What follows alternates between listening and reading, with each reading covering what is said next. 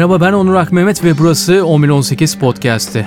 Bugünkü konuğumuz Altay Öktem.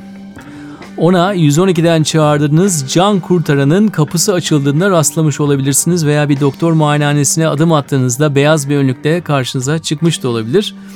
Daha muhtemelen ise Altay'ı şiirleri ve romanları dışında Hayvan, Penguen ve Yasak Meyve gibi dergilerdeki yazılarından tanıyorsunuz. Türkiye'de alt kültüre dair ne yapılmış dediğinizde karşınıza Altay çıkacaktır. Şeytan Aletleri adlı bir kitabı var. Fanzin ve alt kültüre ait müzik demolarını incelemiş. Türkiye'nin ilk fanzin sergisini açtı. Yine ilk fanzin şiir antolojisini hazırladı. Altay'ın en son romanı O Adam Babam'dı. Esen kitap etiketiyle yayınlandı. Eflatun bir bikini giyen bir seri katil var bu romanda. Çok da fazla söylemeyeyim. Bir anti kahraman Haydar Bey onun hikayesi. Tüm bunları duyunca aklınıza böyle kanlı eldivenlerle şiirler yazan bir adam gelmiş olabilir ama neyse onu sormadık Altay'a. İlk önce dolmuşa ince yeri söylemekten çekinen bir genç adamla başlayalım dedik. Keyifle Altay Öktem'i dinliyoruz.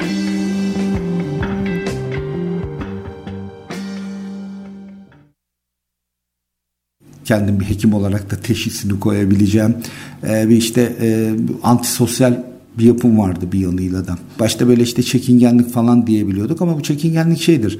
E, kendi yaşadığın çevrede bir çekingenlik olmuyor. Yakın arkadaşların arasında e, hatta çok böyle e, yırtık bir kişilik gibi de görünebiliyorsun.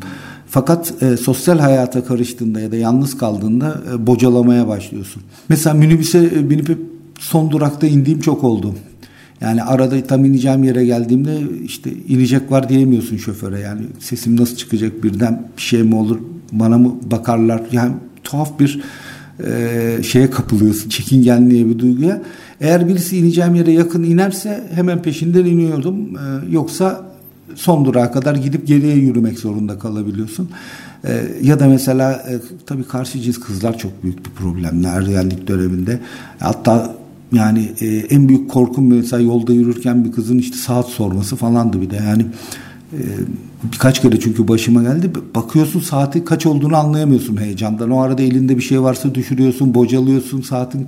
Anlamaya çalışıyorsun saat kaç olduğunu anladığın zaman kol saatine bakıp bu sefer nasıl söyleyeceksin? E, ağzın dolaşıyor bir türlü ifade edemiyorsun. Halbuki söyleyeceğin saat 3-10 geçiyor falan diyeceksin. Yani bu, bu lafı söylemek öyle zor geliyor yüzleşememek ya da e, o çekingenliğin getirdiği çünkü çekingenlik yüzden ya da davranışlardan da okunan bir şey. Ee, insanın başına bir sürü şeyler gelebiliyor. Mesela 12 Eylül sonrasıydı bu anlattığım dönemlerde benim işte ben Kuleli'deyken 12 Eylül darbesini yaşadık. O dönemler işte sürekli zaten Sokaklarda 3-4 kişinin bir arada görünmesi bile yasaktı. Ee, herkes tek tek hareket edebilmesi, kahveler basılır ya da yolda 3 kişi bir arada yürüyorsanız muhakkak asker çevirip size kimlik kontrolü falan bir, bir takım şeyler başınıza gelebilirdi. Mesela benim öyle anlarım da mesela kahvede e, askeri öğrenciyim de hafta sonu arkadaşlarımla işte buluştuk oturduk okey oynuyoruz. Mesela kahveyi bastı askerler. O zaman rutindi bu zaten. Her yer basılırdı. Herkes kimliklerini çıkartın diyor. Kimlik kontrolü yapıyorlar. Mesela alıp beni götürdüler. Şimdi niye götürdüler? Orada çünkü sen birdenbire e, paniğe kapılıyorsun.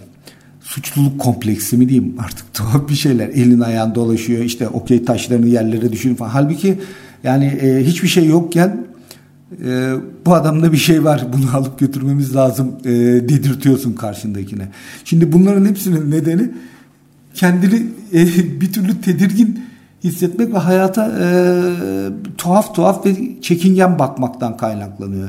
Normal rutin yapabileceğin işleri düzgün yapamayıp da e, çekinerek etrafa bakındığın zaman dışarıya da başka bir algı veriyorsun. E, işte burada aslında kendini de kanıtlamak için bir yanıyla yani o kendi özgüvenini eksik olan özgüvenini sağlamak için de yazmaya eğiliyorsun.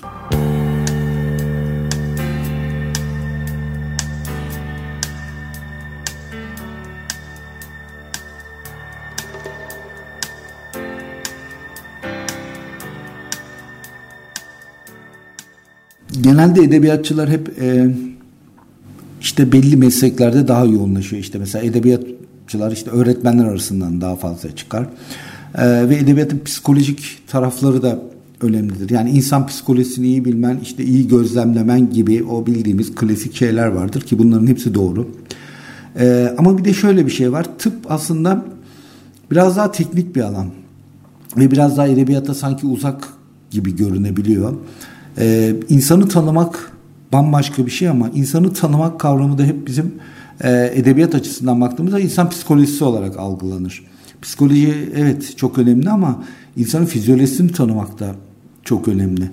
İç organlarını bilmek, e, kalbin nasıl attığını, damarlardaki dolaşım sistemini, sinir sisteminin yapısını, kemikleri, dokuları e, bunları bildiğiniz zaman insanı daha gerçek e, haliyle görebiliyorsunuz aslında. Bütün bir mekanizma sadece duygusal yanıyla değil aynı zamanda fiziksel yanıyla da insana dokunabiliyorsunuz. insanı tanıyabiliyorsunuz. E, bunun ben de e, benim şiirimde olsun ya da daha sonraki dönemlerde işte romanlarında, öykülerinde çok büyük katkısı oldu. Hep şöyle bir şey vardır. Benim bütün hayatım aslında çok yoğun geçti. Eğitim hayatımda, çalışma hayatımda. E, günlük hayatımı hani saat saat koyduğum zaman hani şu saatler arasında işte 3 saat şunu yapıyorum, 2 saat bunu yapıyorum bir koyduğumuz zaman üst üste 24 saat değil 30 saat çıkabiliyor. Yani e, bu arada aynı anda iki işi bir arada yaparak ancak bunu e, düzenleyebiliyorsunuz. O yüzden de yoğun çalışmak aslında insanı daha çok e, kafasını boşaltabilmek için başka alanlarda da yoğunlaşmasına neden olabiliyor.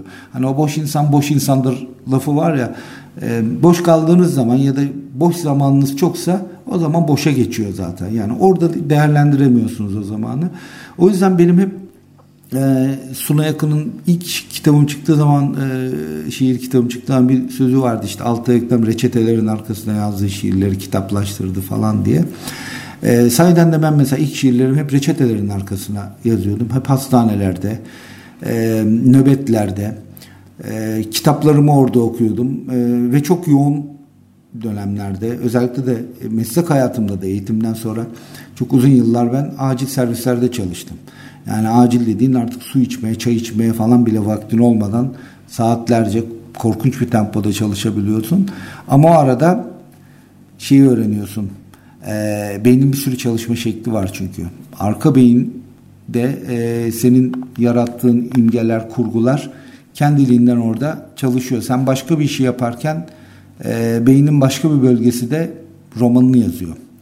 E, sonra bir ara bir rahatladığında bir çayını koyup biraz sakinleştiğinde ortalık eline kağıdı kalemi alıyorsun. Önüne işte kağıt dediğimiz reçeteni bulursan tahlil sonuçlarının arkası.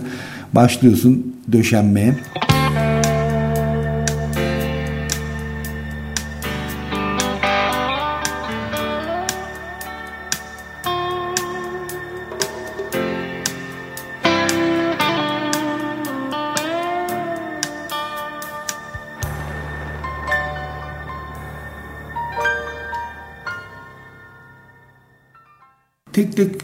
Belli konular ya da belli arzu nesnelerinden e, ya da işte gerek politik olsun gerek etik olsun bir takım kesin sınırlamalardan öte e, benim tüm edebiyatta aslında baktığım asıl şey sahicilik. Yani sahici olması duygularını e, yansıtırken yazarın da sahici olan. Bu yüzden de mesela popüler edebiyat falan bana biraz e, uzak geliyor. Ya da e, yaşam biçimlerindeki e, popüler yaklaşımlar da sadece edebiyat olmasa bile daha popülist tavırlar da e, çok itici geliyor. Sahicilik çok önemli ve e, edebiyat eserlerine baktığımız zaman biz belli bir kurguda belli bir e, kalıbın içinde her şeyi e, düşünüyoruz. Yani bir roman kahramanının çevresindekilerle ilişkisi, konuşma tarzı, yaşam biçimi belki bütün bir hayatı kapsayan bir roman. E, baktığımız zaman Burada şeyleri göremiyoruz. İnsanın çok insani olan bir takım değerlerini yani bu adam çok iyi bir insan bile olsa bir gün kafası atmıştır birine küfür etmiştir. Bir e, işte barda oturup bir kavgaya da karışabilir. En mülayim adam bile hayatı boyunca bir iki kere böyle bir şey yaşamış olabilir. Şimdi bunları e, mümkün olduğunca tıraşlayarak veriyoruz. Yani gündelik hayat öyle değil aslında. Edebiyat yapıtlarının çoğundaki gibi değil. Burada işte ayrım bu. Yeraltı edebiyatında daha gerçek veriyorsunuz. Adamın konuşma tarzı da gündelik hayattaki bir yaşam tarzı da öyle. Polisiye bir romanı bir bakıyorsunuz karakterleri iyi oturmuş. Dedektif, hırsız, bilmem ne, cani, şudur budur yapılan olaylar falan. Bir bakın o bitirin sonra diyorsunuz ki ya bunların hiçbiri hiç sevişmedi. Bunca yıldır bir macera geçiyor. Ama yeraltı edebiyatında sevişebiliyor da insan. Yani bu ayıp değil. Ama edebiyat girdiği zaman bunları tıraşlıya tıraşlıya verebiliyoruz çoğu şeyi. Ya da sevişirse de işte romantik bir ortamda işte e, ışıklar kapandı, yorganın altına girdik, ufak o öpücükler kondurup falan Allah aşkına kaç kişi böyle bu kadar romantik kadife gibi birbirine dokunup ufak öpüşlerle tın tın tın falan böyle bir sevişme yaşıyor. Yani sevişme de biraz şiddet içeren bir şeydir. Aslında sevişme biraz hayvani de bir şeydir. Ya böyle verdiğiniz zaman işte yeraltı edebiyatı oluyor aslında. Ee, onun öğelerini kullanmış oluyorsunuz çünkü. Neden? Onun öğeleri derken gerçekleri kullanıyorsunuz çünkü. Öbüründe onu estetize etmeniz gerekiyor. E niye e, popüler edebiyatın karşısında yeraltı edebiyatını biraz panzehir gibi görüyorum?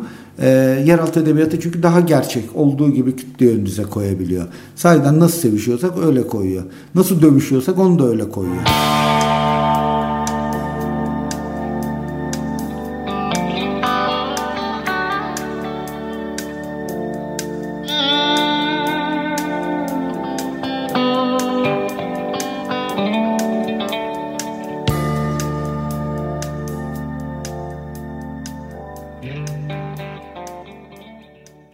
Yeraltı edebiyatçısı deyince direkt olarak bir e, karanlık hayat süren, sokaklarda yaşayan biri böyle bir beklentiye giriliyor. Okur da böyle bir beklentiye giriyor. Yani Bukowski'yi sevenler de Bukowski'nin yaşamını aslında kitaplarından çok yaşamı çok ilginç geldiği için onu okuyorlar. Ee, yoksa dili kurgusu falan değil. Ee, adamın hayat tarzı onun önüne geçiyor. Ee, böyle bir beklentiye giriliyor. Fakat farklı e, türlerde böyle bir beklenti yok. Yani bilim kurgu ile uğraşan birine hiç roket yaptın mı falan diye kimse sormuyor mesela. Yeraltı ile ilgilenen bir yazar ya da yeraltı edebiyatı türünde bir şey yazıyorsa e, doğrudan işte onu e, karanlık barlarda, sokaklarda bir evi olması bile tedirgin edici bir şey gibi geliyor. Okurlar açısından da sokaklarda yatıp kalkması falan. Böyle bir e, hayatı konuşurken e, zaten sürekli argo konuşması, küfretmesi falan bekleniyor. Tipi tuhaf, değişik bir e, tip canlandırıyorlar gözlerinde. Öyle bir tip olması falan. O öyle bir hayat biçimini romanlaştırıyor olması ille de öyle yaşaması gerekmiyor. Yani dediğim gibi polisiye yazarın aynı e, işte cinayet işlemesi gerekmediği gibi. Orada çok e, yeraltı özellikle hayatla roman çok karıştırılıyor birbirine. Doğrudan kurgu edebiyat biraz farklıdır. Yani e, şimdi şiir de insan daha çok kendini kanatarak e, şiir yazıyor. E, çünkü şiir gerçekten e, tırmalayarak içinden ve kendini azalta azalta. Yani özellikle çok iyi şiir yazan çok e, azalıyor ve kendini çok hırpalıyor. E, bu yüzden de mesela şairlerde daha çok şairlere karşı böyle bir beklenti daha fazla e, yıpranma okur aslında onların e, sahiden kanadığını görmek istiyor. Kendini kanatarak yazdığında görmek istiyor. Aynı şey gibi yeraltı edebiyatçılarında o perişan halini görmek istemeleri gibi madem yeraltı yazıyorsun hani oradasındır diye bir konumlandırıyorlar. Mesela Penguen dergisinde yazdığım dönemde de e, çok değişik mailler geliyordu. Çok farklı e, insanlarla karşılaşıyor. E, mesela 2-3 tane öyle evden kaçan çocuk oldu. E, Anadolu'da falan okumayacak, okulu bırakıyor ailesinden falan direkt bir mail atıyor. Mesela direkt diyorlardı ki bizi kim anlar bu anlar. Bu da kaçık gidelim onunla içeriz mi içeriz falan. Altay abi ben geliyorum evden kaçtım diye bana geliyor. niye, niye evden kaçıyorsunuz bir kere ya? Niye geliyorsunuz? Ya da benim yazılarımda evden kaçın diye bir e, yönlendirme mi var size? Hayır. Ama hayata biraz farklı bakınca, daha özgür, daha farklı bir yerden bakınca direkt seni e, öyle görüyor ve bu sefer de tepki de gösteriyorlar. Yani seni niye okumuşum bunca zamandır hani evden kaçanlarla beraber sen sokaklarda takılman lazım e, gibi öyle bir algıyla baktıkları için bunu yapmayınca da hay Allah diyorlar ben bu adamı yanlış anlamışım. Göründüğü gibi değil kalıbının adamı değilmiş.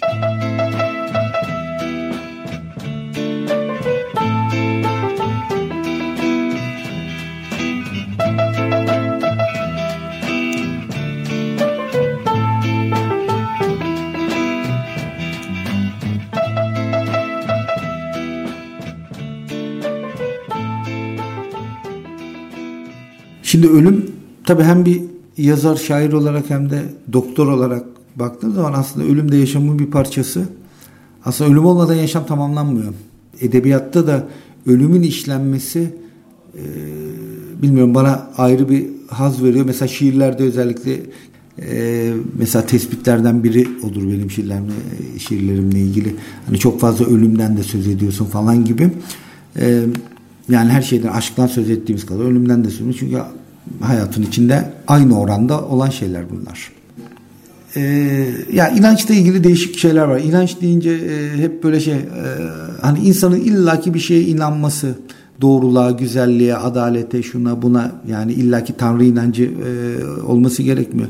İnançsız insan olmaz, illaki bir şeye inanması gerekir falan gibi. Biz hep diretlenmiyoruz. Ben yani açıkçası şunu söyleyeyim. Hiçbir inancım yok. Hiçbir şeye inanmıyorum bu beklentilerin, hayallerin ya da uğruna çaba harcadığın şeyler olmadığı anlamına gelmiyor. Elbette var ve zaten bunun içinde yani 25 yıldır edebiyat içinde de verdiğim mücadele bu ama bu edebiyata inandım. İşte şiirin gücüne inanıyorum falan gibi adlandırabileceğim şeyler değil. İnanç yanlış bir kelime. İnanç kötü bir kelime bence. İnancın hiç olmaması gerekiyor insanın doğal yapısındaki doğal gelişim sürecindeki aşkın yeri nedir ya da bizim toplumsal hayatta aşk diye bize sunulan öğretilen şey nedir? Bunları e, birlikte bakmak, e, değerlendirmek gerekiyor.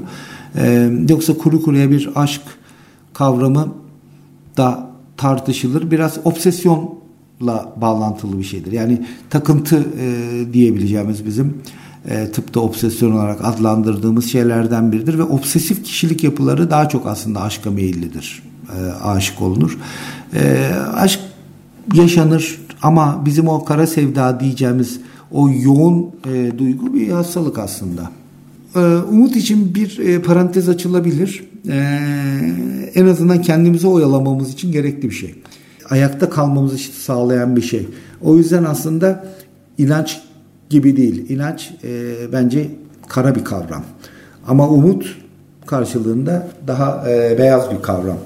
E, aynı oranda yalan olmalarına rağmen. O yüzden umudu e, her şeye rağmen hani e, olumlu görüyorum. Hani bir umudu kaybetmemek gerekir gibi şeylere inanıyorum ama bu tabii e, normal e, e, süreci değiştiren bir şey değil. Yani bu ne dünyanın ne Türkiye'nin ne işte farklı alanlardaki e, konuşabileceğimiz olayların e, yaşanacak olan süreci değiştirebilecek şey değil bizim umutlu olmamız ya da umutsuz olmamız.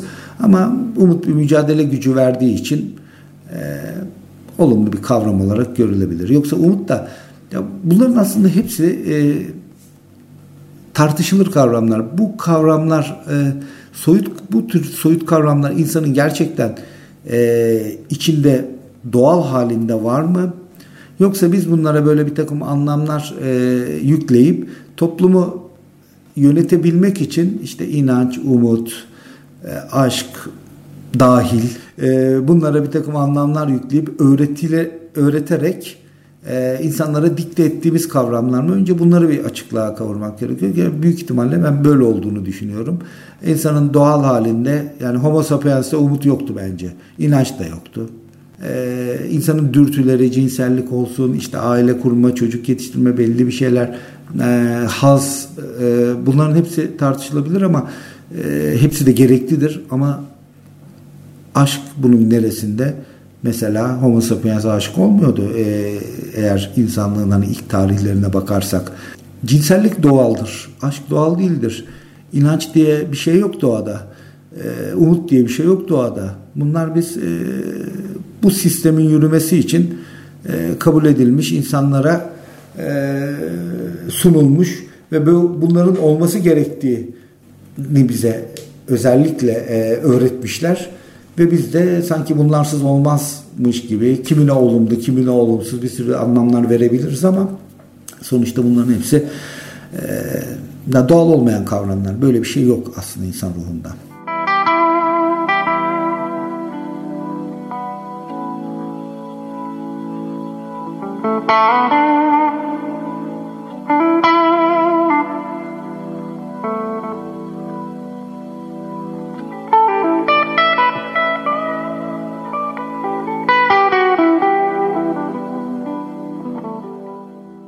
İnsanın gerçeği aslında doğal olan halindedir. Şimdi insanın tabii doğal hali nedir? Bunun e, insanın şu andaki kılıfından çıkartıp da onu tespit etmemiz çok zor bir şey. Çünkü üzerine o kadar şey yüklenmiş durumda ki e, ve bir, bir takım amaçlar için yükselen. En azından kapitalizmin sürmesi için şu anda bu sistemin yürümesi için oluşturulmuş bir e, insana ait e, kavramlar, bir takım statükalar, e, bir takım ahlaki değerler, bir takım dinsel değerler, bir takım cinsel değerler üst üste konmuş. Ve bunların hepsi böyle bir kalıp halinde sanki e, insan budur diye önümüze sunuluyor. Bunların bir kısmı kötü bir kısmı iyi gibi de gösterilebiliyor bakış açımıza göre. Ee, işte umut güzeldir, aşk güzeldir, bla bla bir şeyler. Ee, işte çocuğunu iyi bir dünya bırakmak için işte çalışmalısın, para kazanmalısın, ev almalısın, araba almalısın bilmem ne. Veya e, bunları e, yapmamalısın. İnsani değerlere çok önem verdiğin için işte daha doğal yaşamalısın. Hepsini bir tarafa bırakıp kırlarda bayırlarda koşmalısın da diyebilirsin. İster onu da ister bunu da. E, peki hangileri bunların gerçek? Yani insanın temel e, özelliklerini, insanın kendi bütün bu toplumsal e, olaydan sıyrılıp yeni doğan bir bebek tamamen e, bu toplumun içinde değil de ya da bu dünyanın içinde değil de e, farklı bir konumda olsa saydan bunların hangileri var? E, onda içinde olan gerçekten ruhunda olan şeyler mi bunlar? Değil. Bunların hepsi olumlu ya da olumsuz bir türlü dayatma var bize ve bunların içinde bizi şekillendirmişler ve e, sürüklenip e, bunların içinde sürüklenip gidiyoruz aslında. O yüzden hani gerçek insanı kendimizi bile gerçekten tanımamız çok mümkün değil gibi geliyor bana. Neleri üzerimizden atacağız da bize yüklenen o e, üst üste yüklenen yüklerden onları atıp atıp atıp kendi özümüzü, o çekirdeği nasıl bulacağız? Bulamayız zaten. O çekirdek de kirleniyor çünkü bu kadar yükün altında. Ee, sonuçta bu toplumun yarattığı, oyuncak ettiği ve kapitalizmin sürmesi için bizim aslında oradan oraya e, çekiştirdikleri kendi e, gücünün farkında olmayan ya da farkında olduğu zaman da o gücü yanlış yerlerde kullanan zavallı yaratıklar konumuna dönüşmüş durumdayız bence şu anda.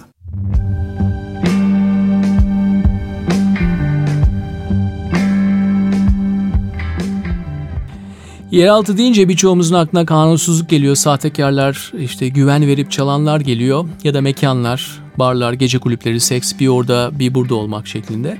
Bazen olabilir ama olayın tümüne baktığınız zaman alakası yok diyebiliriz. Çünkü olayın tümüne baktığınız zaman hem içerikte hem stilde hem yayınlanış ve yayılış biçimlerinde sıra dışı olmak veya olmamak bu konuda kaygı yaşayamayan insanlar var. Yeraltının has üyeleri onlar. Eğer hakikat anın kendisinde ise olduğu gibi ise süslemeye ihtiyacımız yoksa veya mantık süzgecinden illa da geçirmemiz gerekmiyorsa o zaman çelik gibi karakterler inşa edeceğim diye her anın zaten içinde barındırdığı o tutarsızlığı bir kenara bırakmak, e, formüle edilmiş dramatik çatışmaları olay örgüsüne çekmeye çalışmak işte bunlar çoğu zaman hakikatten çalıyor. Anın kendisinde devinenler başka bir türlü çıkıyor yolculuğa. Her an ölüyorlar ve diriliyorlar e, imkanlar kısıtlıysa her an ölmek ve dirilmek için de imkan da çok oluyor tabii. Ama geçmiş ve gelecek endişesi bile zaten anın içinde olduğu kadarıyla var hayatımızda. İster kah orada kah burada yat kalk, istersen e, CEO kıvamında birinci sınıf yaşa. Herkes için geçerli olan kural bu. Ondan dolayı bazıları 1200 sayfalık tefrikalarda da kendini bulabilir. Ama bazıları da bir Anadolu kentinde çıkmış bir fanzinde de kendini bulabilir. Kendini değiştirecek olan Hatta o taraflara da gitmek istiyorsan kendini geliştirecek olan en kalbur üstüsü, yıllar yılı yerini ötekileri dışlayarak inşa eden olmak zorunda değil. Ve bazı kanallara kategorik olarak burun kıvırıyorsan, ben bunu okumam diyorsan, o zaman satır aralarında yatan gerçeği hiçbir zaman yakalayamayacaksın. En sonunda şunu söyleyelim, birçok kişi iş, aile, işte günlük yaşamdan kaçmak için okuyor. Ama olayın en kötüsü galiba olduğun gibi onların kucağına tekrar geri düşmek. Ya da Kaçıp döndüğünde eskisi gibi olamamak da var. Riskli iş tabi. Herkesin midesi de onu kaldırmıyor bizden söylemesi. 11-18 bir ekip işi. Bu podcast'i yayını hazırlayanlar var. Ee, bunlardan biri Enes Kudu. Merakla kayıtları yapıyor. Sonra işitsel ve görsel lisanı ana dil gibi konuşan Melih Karaoğlu var. cep yayınlarımızın doğru kulakları bulmasını sağlayan Emre Sarı'dan da bahsedeceğim. Bu arada Stüdyo Kolektif'le çalışıyoruz. Ses ve müziği birbirine erittiriyorlar, raks ediyorlar, bunları birleştiriyorlar. Ve de aynı zamanda 11-18'in ekipler amiri Berna Kahraman. Evet, ben Onur Ak Mehmet. Gelecek hafta yeni bir podcast'te Perşembe günü buluşmak üzere diyorum.